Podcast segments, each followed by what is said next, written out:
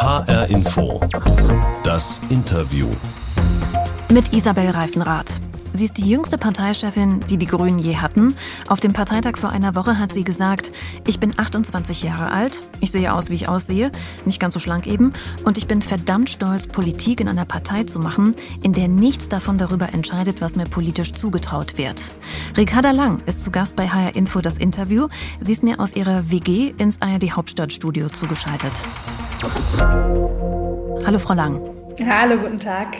Für den Parteitag hatten Sie einen PCR-Test gemacht, Safety First, und wurden prompt Corona-positiv getestet und mussten den Parteitag der Grünen dann von zu Hause aus verfolgen. Sie mussten Ihre Bewerbungsrede vor dem Computer halten. Wie bitter war das für Sie? Das war natürlich schon ziemlich frustig im ersten Moment. Einmal die Bewerbungsrede aus dem Zimmer des Mitbewohners zu halten und insbesondere auch bei den Verabschiedungen der alten Bundesvorstandsmitglieder, Annalena Baerbock, Robert Habeck, Michael Kellner und Jamila Schäfer, nicht vor Ort sein zu können. Wir hatten ja zwei unglaublich intensive und auch emotionale Jahre zusammen. Gleichzeitig wusste ich ja, es geht fast allen Delegierten genauso, die auch jetzt schon den dritten oder vierten Parteitag von der heimischen Couch aus verfolgen. Und man muss das ja auch immer wieder so ein bisschen in Relation setzen. Die Quarantäne und die Pandemie treffen andere viel, viel härter. Das heißt, ich habe mich dann entschieden, das, was ich nicht ändern kann, bringt es auch nichts, in Selbstmitleid zu zerfließen. Sie haben ja Mitbewohner, zwei Drag Queens, glaube ich. Haben die Sie gut versorgt? Ich glaube, die haben zumindest nach ihrer Wahl Konfetti äh, geworfen, sodass ein bisschen Partystimmung aufkam, oder? Das war tatsächlich meine alte WG. Ich wohne mittlerweile in einer neuen WG, da sind nicht mehr ganz so spannende Mitbewohner mit dabei. Das war mein Freund, der das Konfetti geworfen hat. Wir haben versucht, so ein bisschen, so viel es geht, zu zweit in vier Wänden, dann doch auch etwas zu feiern. Jetzt sind Sie die jüngste Parteichefin, die die Grünen je hatten. Vor zehn Jahren sind Sie überhaupt erst in die Partei eingetreten. Ihre Aufgabe wird es künftig sein, die grüne Jugend, die Klimaaktivisten, zum Beispiel Fridays for Future, die Fraktion, die Basis und dann eben auch die Grünen in der Bundesregierung zusammenzuhalten. Auf einer Skala von eins bis zehn. Wie schwierig glauben Sie, wird das? Zehn. Sehr, sehr also ich schwierig. habe, ich habe riesigen Respekt vor diesem Amt. Das ist, was wir uns vorgenommen haben, also allein schon mal, was wir uns politisch vorgenommen haben, dieses Land, dieses Industrieland klimaneutral umzubauen und das sozial gerecht zu machen, sodass es für alle funktioniert, das ist ja schon mal eine Mammutaufgabe. Und das dann als Partei hinzubekommen, die sich ja in einem Spannungsfeld befindet, von unglaublich viel verändern zu wollen und gleichzeitig mit der Realität einer Regierung konfrontiert ist, ich, das ist ein Aufstieg, den ich da vor mir habe. Ich, ich hoffe und ich bin überzeugt davon, dass ich mir in den letzten Jahren die Werkzeuge angeeignet habe, die ich brauche, um diesen Aufstieg zu schaffen. Aber der Respekt vor dem Amt ist groß. Als Parteichefin kann man sich ja auch nicht mehr nur so auf seine Themen konzentrieren. Sie waren frauenpolitische Sprecherin, sind vor allem Sozialpolitikerin. Jetzt sind Sie auch eigentlich grünes Aushängeschild. Sind Sie denn auch privat Öko? Ich habe immer sehr wenig davon gehalten, die Frage des Klimaschutzes zu individualisieren und zu sagen, das ist vor allem eine Frage davon, wie wir einkaufen und wie sich Einzelne verhalten. Natürlich ist es sehr gut, wenn wir bewusst damit umgehen, wie wir konsumieren, aber ehrlich gesagt, wer hat dafür die Zeit und wer kann sich das leisten? Und deshalb bin ich der Meinung, dass wir strukturelle Veränderungen brauchen, vom Subventionsabbau bis hin zu anderen Förderregeln für die Wirtschaft. Und deshalb war das für mich nie die genuine Frage, als Grüne, und das ist mir auch total wichtig, bei uns können alle mitmachen, egal ob man Fleisch isst und ein Auto hat oder nicht. Das ist keine Grundvoraussetzung dafür, sich für Klimaschutz einzusetzen. Sie haben also noch kein festes Shampoo bei sich im Badezimmer liegen?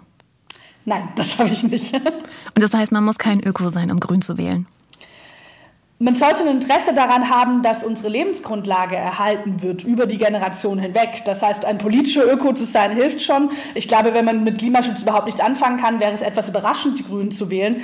Aber man muss nicht bestimmte Verhaltensanforderungen erfüllen, weil wir nicht die besseren Menschen wollen, sondern die bessere Politik. Sie werden das Ergebnis bei der Bundestagswahl aufarbeiten müssen als Parteichefin.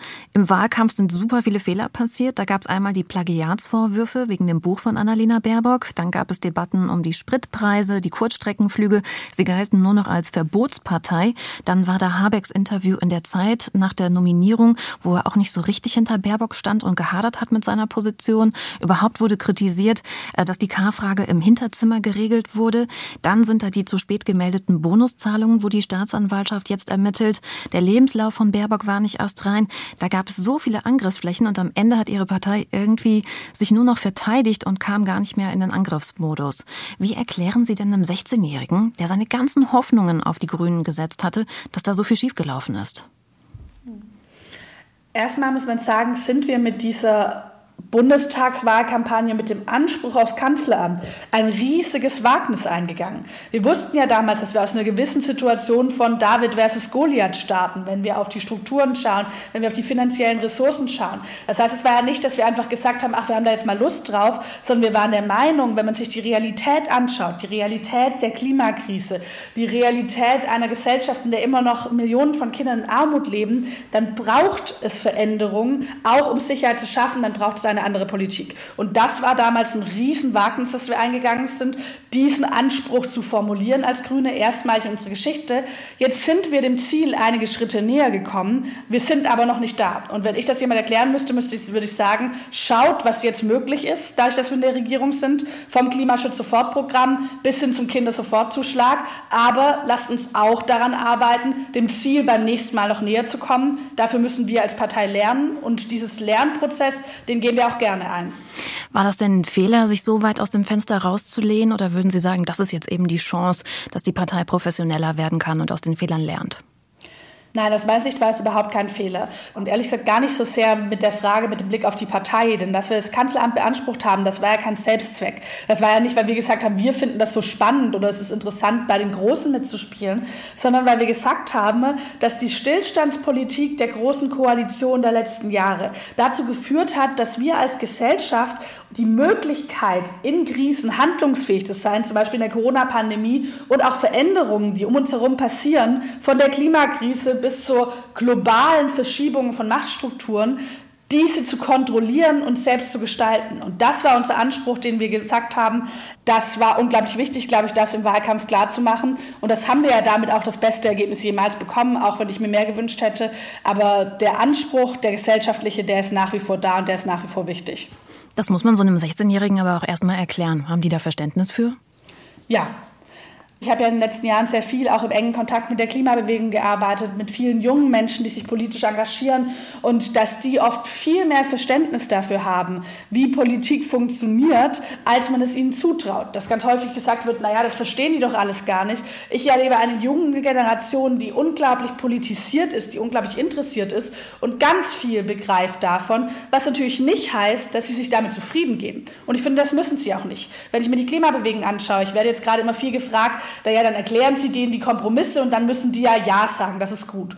Und ich bin so, nein, ich werde vermitteln, warum wir politisch uns entschieden haben, einen Kompromiss einzugehen, weil das, was wir rausholen, wichtig und richtig ist. Natürlich hat die Klimabewegung eine andere Rolle, als wir sie haben als Bündnis 90 Die Grünen. Das heißt, sie müssen das, was sie fordern, nicht an dem orientieren, was gerade politisch möglich ist in einer bestimmten Konstellation, sondern was wissenschaftlich notwendig ist. Ich habe mich aber entschieden, eine Parteipolitik zu machen, wo wir natürlich erstmal in dem Handlungs Handlungsspielraum der politischen Möglichkeiten agieren und versuchen, diesen zu vergrößern. Und das kann ich, wenn es gut läuft, auch noch ein bisschen einfacher erklären als gerade hier, sodass es dann auch der 16-Jährige versteht. Sie dürfen uns gerne alles einfach erklären.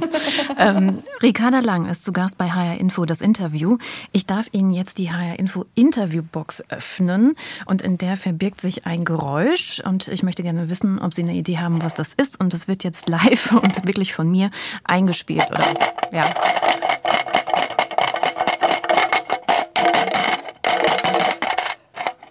Das sind Münzen? Ja. Wenige Münzen in irgendeinem metallenen Gefäß, blechernen Gefäß. In einer Spardose. Ah, sehr gut. Da hätte ich auch drauf kommen können. Was könnte das mit Ihnen zu tun haben? Ich kann mir gut vorstellen, dass es um das Thema Grundsicherung Armut geht. Eines meiner politischen Schwerpunktthemen, als wahrscheinlich die Frage, wie geht es Menschen mit wenig Geld? Wow, Sie denken äh, direkt ganz schön weit. Ich habe erstmal nur daran gedacht, dass Sie ja aus dem Schwabenländle kommen und dass die doch so als so. geizig gelten. Sind Sie geizig? Nein, ich würde nicht sagen. Ich habe andere Sachen, habe ich mir sehr beibehalten. Immer wenn es mir schlecht geht, macht mein Freund mir Spätzle. Das ist, glaube ich, so mein, mein schwäbischer Peak dann. Aber geizig bin ich tatsächlich nicht. Das, da hat irgendwie die schwäbische Erziehung fehlgeschlagen. Manchmal verfallen Sie aber auch ins Schwäbische. Ne? Bemühen Sie sich, dass das nicht passiert? Ach, ganz am Anfang mal vor ein paar Jahren, als ich das erste Mal nach Berlin gezogen bin, da hatte ich so einen Moment, wo ich dachte, oh Gott, jetzt muss ich hier Hochdeutsch sprechen. Aber mittlerweile finde ich das eigentlich selbst ein bisschen peinlich, dass mir es damals so wichtig war. Das heißt, ich rede einfach so, wie ich rede. Wenn ich mal ein paar Wochen wieder viel unten war, viel im Wahlkreis unterwegs bin, dann ist es immer stärker. Ähm, wenn ich viel Zeit in Berlin verbringe, ist es eher weniger. Und manchmal ist es genau wie jetzt, dass es so ein bisschen hin und her switcht. Haben Sie zu Hause auch noch viele Freunde, die vielleicht auch gar nicht grün wählen? Streiten Sie mit denen um Themen?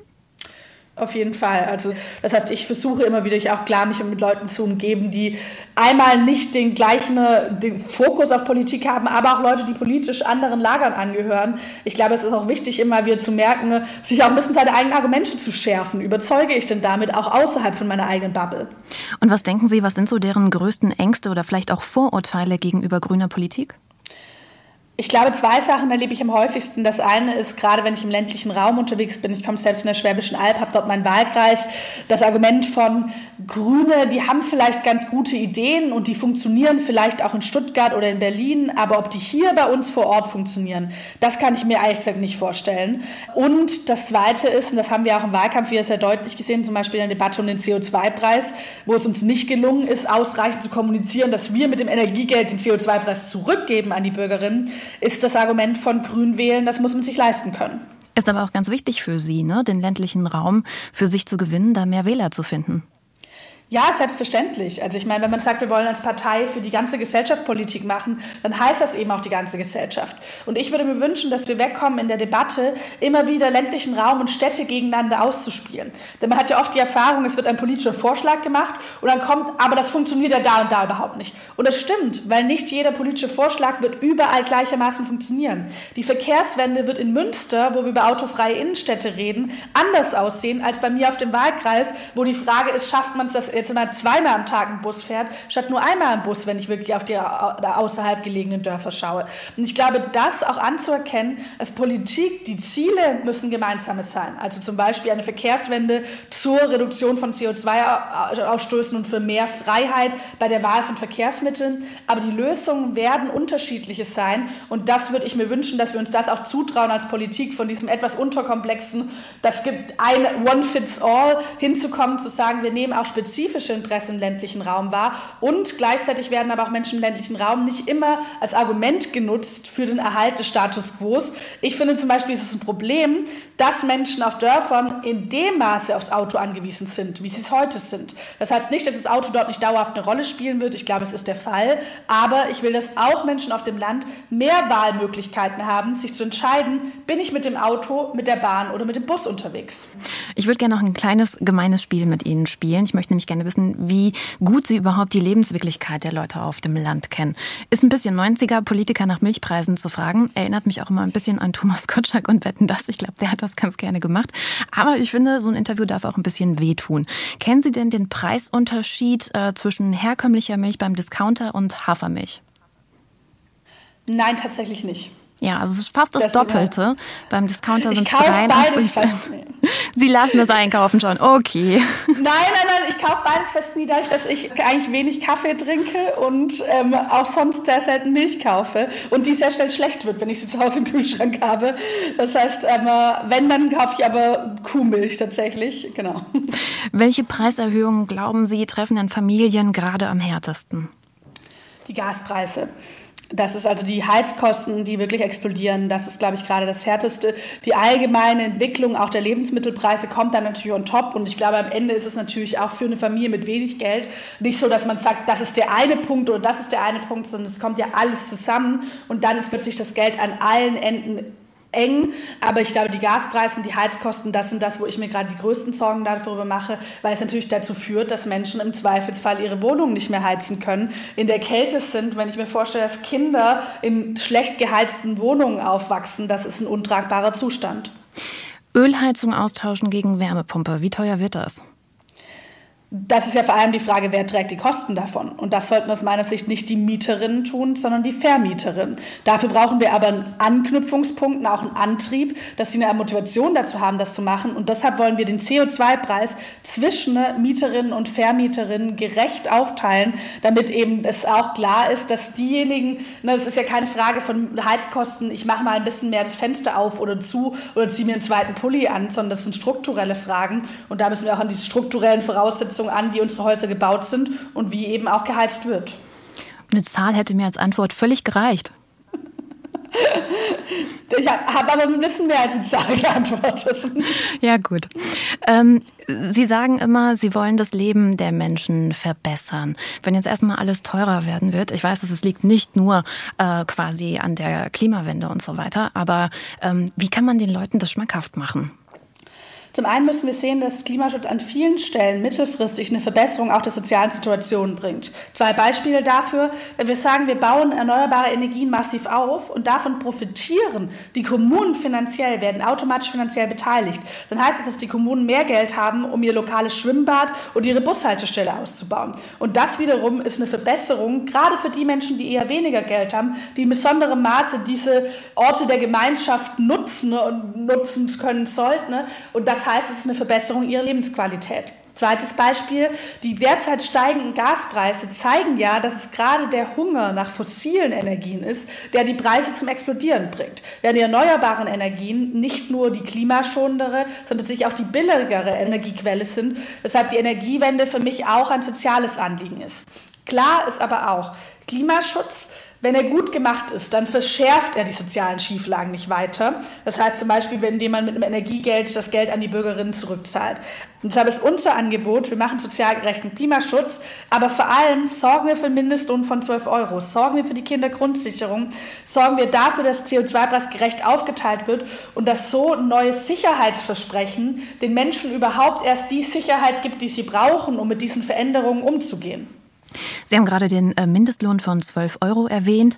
Ähm, dann bei der Kindergrundsicherung weiß man noch nicht ganz genau, wie viel Geld dann am Ende rauskommt. Sie setzen sich aber auch für höhere Löhne ein. Ohne wird es nicht gehen, oder? Ja, selbstverständlich. Also ich meine, die Tatsache, dass so viele Menschen jetzt gerade finanzielle Probleme haben, liegt erstmal bei der Frage, dass sie zu wenig verdienen. Das heißt, wir müssen klare Maßnahmen gegen den Niedriglohnsektor ergreifen. Und ich bin davon aber auch überzeugt, dass die meisten Menschen nicht wollen, dass sie auf Sozialtransfers angewiesen sind, sondern einfach Löhne haben wollen, von denen sie sich und ihre Familie gut ernähren können, sich auch mal was Schönes leisten können. Und das muss der Auftrag von sozialer Politik sein. Und wie glauben Sie, wie können Sie da hinkommen? Der Mindestlohn ist ja ganz klar eine, sozusagen eine Grundlage dafür. Da ist einmal die Erhöhung wichtig, vor allem aber auch, dass wir gegen die Ausnahmen stärker vorgehen. Denn wenn ich mir zum Beispiel anschaue, in der Pflege sind es immer noch die ausländischen Pflegekräfte, die eben nicht nach Mindestlohn bezahlt werden. Das Gleiche haben wir in Schlachtbetrieben. Das heißt, es gibt an so vielen Stellen Lücken für den Mindestlohn und vor allem durch eine Verstärkung der Tarif Bindung. Auch hier wiederum das Beispiel der Pflege. Wir brauchen einen allgemein verbindlichen Tarifvertrag, sodass alle Arbeitnehmerinnen dazu verpflichtet sind, nach Tarif zu bezahlen. Und dafür müssen wir eben auch die Tarifpartner, insbesondere die Gewerkschaften und die Betriebsräte stärken, weil das ist, glaube ich, was, was wir gelernt haben in der deutschen Geschichte. Dort, wo es starke Tarifpartner und damit auch starke Tarifverträge gibt, sind Arbeitnehmerinnen am besten abgesichert. Sie sind selbst Mitglied in der Gewerkschaft Verdi. Ihre Mutter war alleinerziehende Sozialarbeiterin. Ähm, mussten Sie auf irgendwas verzichten, als Sie klein waren? Im Vergleich zu Mitschülerinnen, klar, da war jetzt nicht der große Urlaub ins Ausland, sondern wir sind ja die Mecklenburgischen Seenplatte gefahren. Da war nicht das irgendwie die schicken Klamotten, sondern halt das, was irgendwie in dem Moment bezahlbar waren.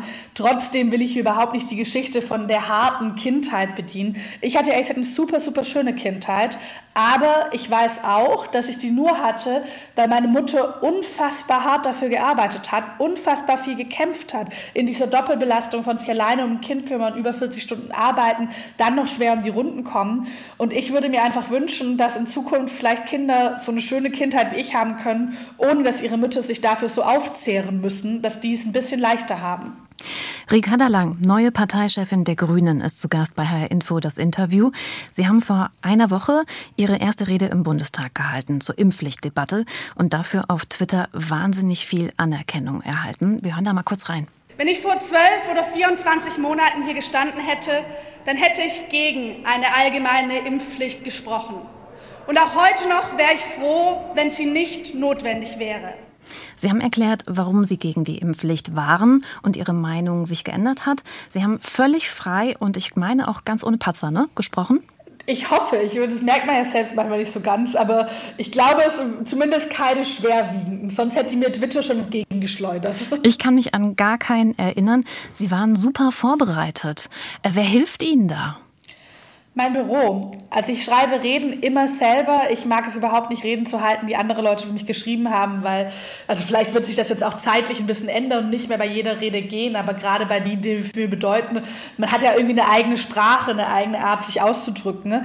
Aber dann setze ich mich mit meinem Büro zusammen, halte die Ideen, kriege nochmal gutes Feedback, übe es auch ein bisschen durch ähm, und bin da sehr froh, dass ich einfach so ein Top-Team hinter mir habe, die das möglich machen.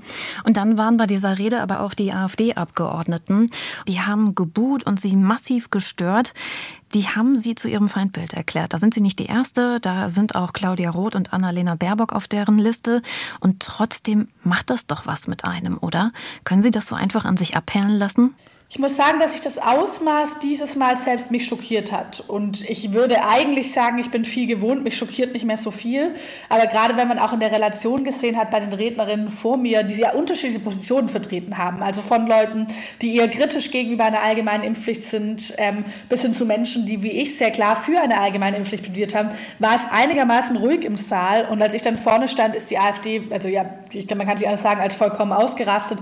Es hat selbst mich schockiert, nochmal zu sehen, wie stark stark dort mit diesen Feindbildern gearbeitet werden. Aber in einer gewissen Art und Weise hat es für mich auch so ein jetzt erst recht Moment, weil ich meine, warum sind diese Menschen so wütend? Warum schreien sie rein? Weil sie sehen, dass gerade Demokratinnen und Demokraten im Deutschen Bundestag eine respektvolle und differenzierte Debatte zu einer Frage, die die ganze Gesellschaft umtreibt haben und dass sie dem doch überhaupt nichts entgegengesetzt haben mit ihrem Hass und mit ihrer Blökerei. Und deshalb denke ich mir, ja, schreit so viel ihr wollt, ihr werdet nicht verhindern, dass hier dieses Parlament gerade diese Debatte zum Wohle der Menschen in unserem Land führt und dass ich Teil dieses Parlaments bin und diese Debatte mitführe. Glauben Sie dann bei der nächsten Rede im Bundestag, wird das für Sie leichter werden, weil Sie jetzt schon wissen, was da auf Sie zukommt? Man wird auf jeden Fall abgehärteter. Ich glaube, das ist was, was automatisch passiert. Ich zum Beispiel beschäftige mich mittlerweile kaum noch mit auch den Anfeindungen, die ich im Netz erfahre. Ich habe ein super Team, das anzeigt, wenn wir es für strafrechtlich relevant halten, was ich sehr wichtig finde, weil das Netz kein straffreier Raum ist. Und sonst beschäftige ich mich damit nur noch sehr wenig. Auf der einen Seite ist das natürlich eigentlich auch was, was ich schade finde, weil ich habe immer gesagt, ich will gar nicht abhärten in der Politik. Man will ja auch in der Politik Mensch bleiben. Aber auf der anderen Seite habe ich mich eben auch sehr bewusst entschieden, mich davon nicht definieren zu lassen. Ich bin nicht in die Politik gegangen, um gegen den Hass der AfD anzukämpfen, sondern um mich für bessere Löhne in der Pflege und mehr Klimaschutz einzusetzen. Und ich werde mich als Politikerin auch nicht von denen definieren lassen, die versuchen, mir Kraft, Zeit und Raum zu rauben durch ihre Angriffe. Das heißt, ja, ich bin da abgehärtet, weil ich jetzt meinen eigenen Weg gehe. Für viele junge Frauen, glaube ich, werden sie ein Vorbild werden. Sie sind 28, bisexuell, haben keine reichen Akademikereltern, ein nicht abgeschlossenes Jurastudium, gehen selbstbewusst mit ihrer Figur um und trotzdem Bam, Parteichefin. Äh, wie hart müssen Sie denn jetzt daran arbeiten, wirklich auch ein gutes Vorbild zu sein? Haben Sie da einen Anspruch an sich? Ja, natürlich. Also erstmal finde ich das immer noch faszinierend, wenn man als Vorbild bezeichnet wird. Aber ich weiß natürlich, dass es man sich auch mit dem Weg in die Öffentlichkeit dafür entscheidet, für andere Menschen auch eine Projektionsfläche zu sein. Und das kann anderen Menschen Mut geben. Zum Beispiel zu zeigen, hey, Politik ist auch ein Ort für dich. Das ist ein Ort, wo du wirken kannst, wo deine Meinung gefragt ist. Und die Rückmeldung habe ich zum Beispiel oft auch gerade von jungen Frauen nach Talkshows bekommen, die gesagt haben, jemand wie dich dort sitzen zu sehen, zeigt mir, da geht es auch um mich. Und deshalb, ja, ist die Vorbildfunktion auch Teil dieses Jobs. Und klar werde ich versuchen, ne, dies so auszufüllen, mich nicht zu verbiegen, nicht plötzlich ein anderer Mensch zu werden. Ne. Aber natürlich trägt jeder Politiker und Politikerin eine Verantwortung. Wir sind Volksvertreterinnen und auch mit der öffentlichen Rolle, die ich jetzt einnehme, trage ich eine Verantwortung auch in dieser Demokratie und werde alles tun, um der gerecht zu werden. Was machen Sie, wenn Sie gar keine Lust mehr haben auf diese harte Arbeit? Gehen Sie in den Wald, umarmen Bäume oder ist es manchmal so anstrengend, dass da einfach nur noch das Sofa und irgendwie Serien schauen ist? Meistens eher das Zweitere. Also ein Baum Baumabend habe ich, glaube ich, schon sehr, sehr, sehr, sehr lange nicht mehr. Ich versuche, früher bin ich geritten, das einmal, war immer für mich so ein bisschen so der, der ja, das, das Rauskommen aus auch irgendwie diesem stressigen Alltag. Das ist zeitlich ein relativ schwieriges Hobby. Ähm, deshalb ist es jetzt dann oft doch auch einfach nur das Buch oder die schlechte Serie auf der Couch. Das war das Interview mit Ricarda Lang. Gepodcastet wird die Sendung auch zu finden auf der Homepage von HR Info, aber auch in der ARD Audiothek, bei Spotify und anderen Podcast-Anbietern. Ich bin Isabel Reifenrath.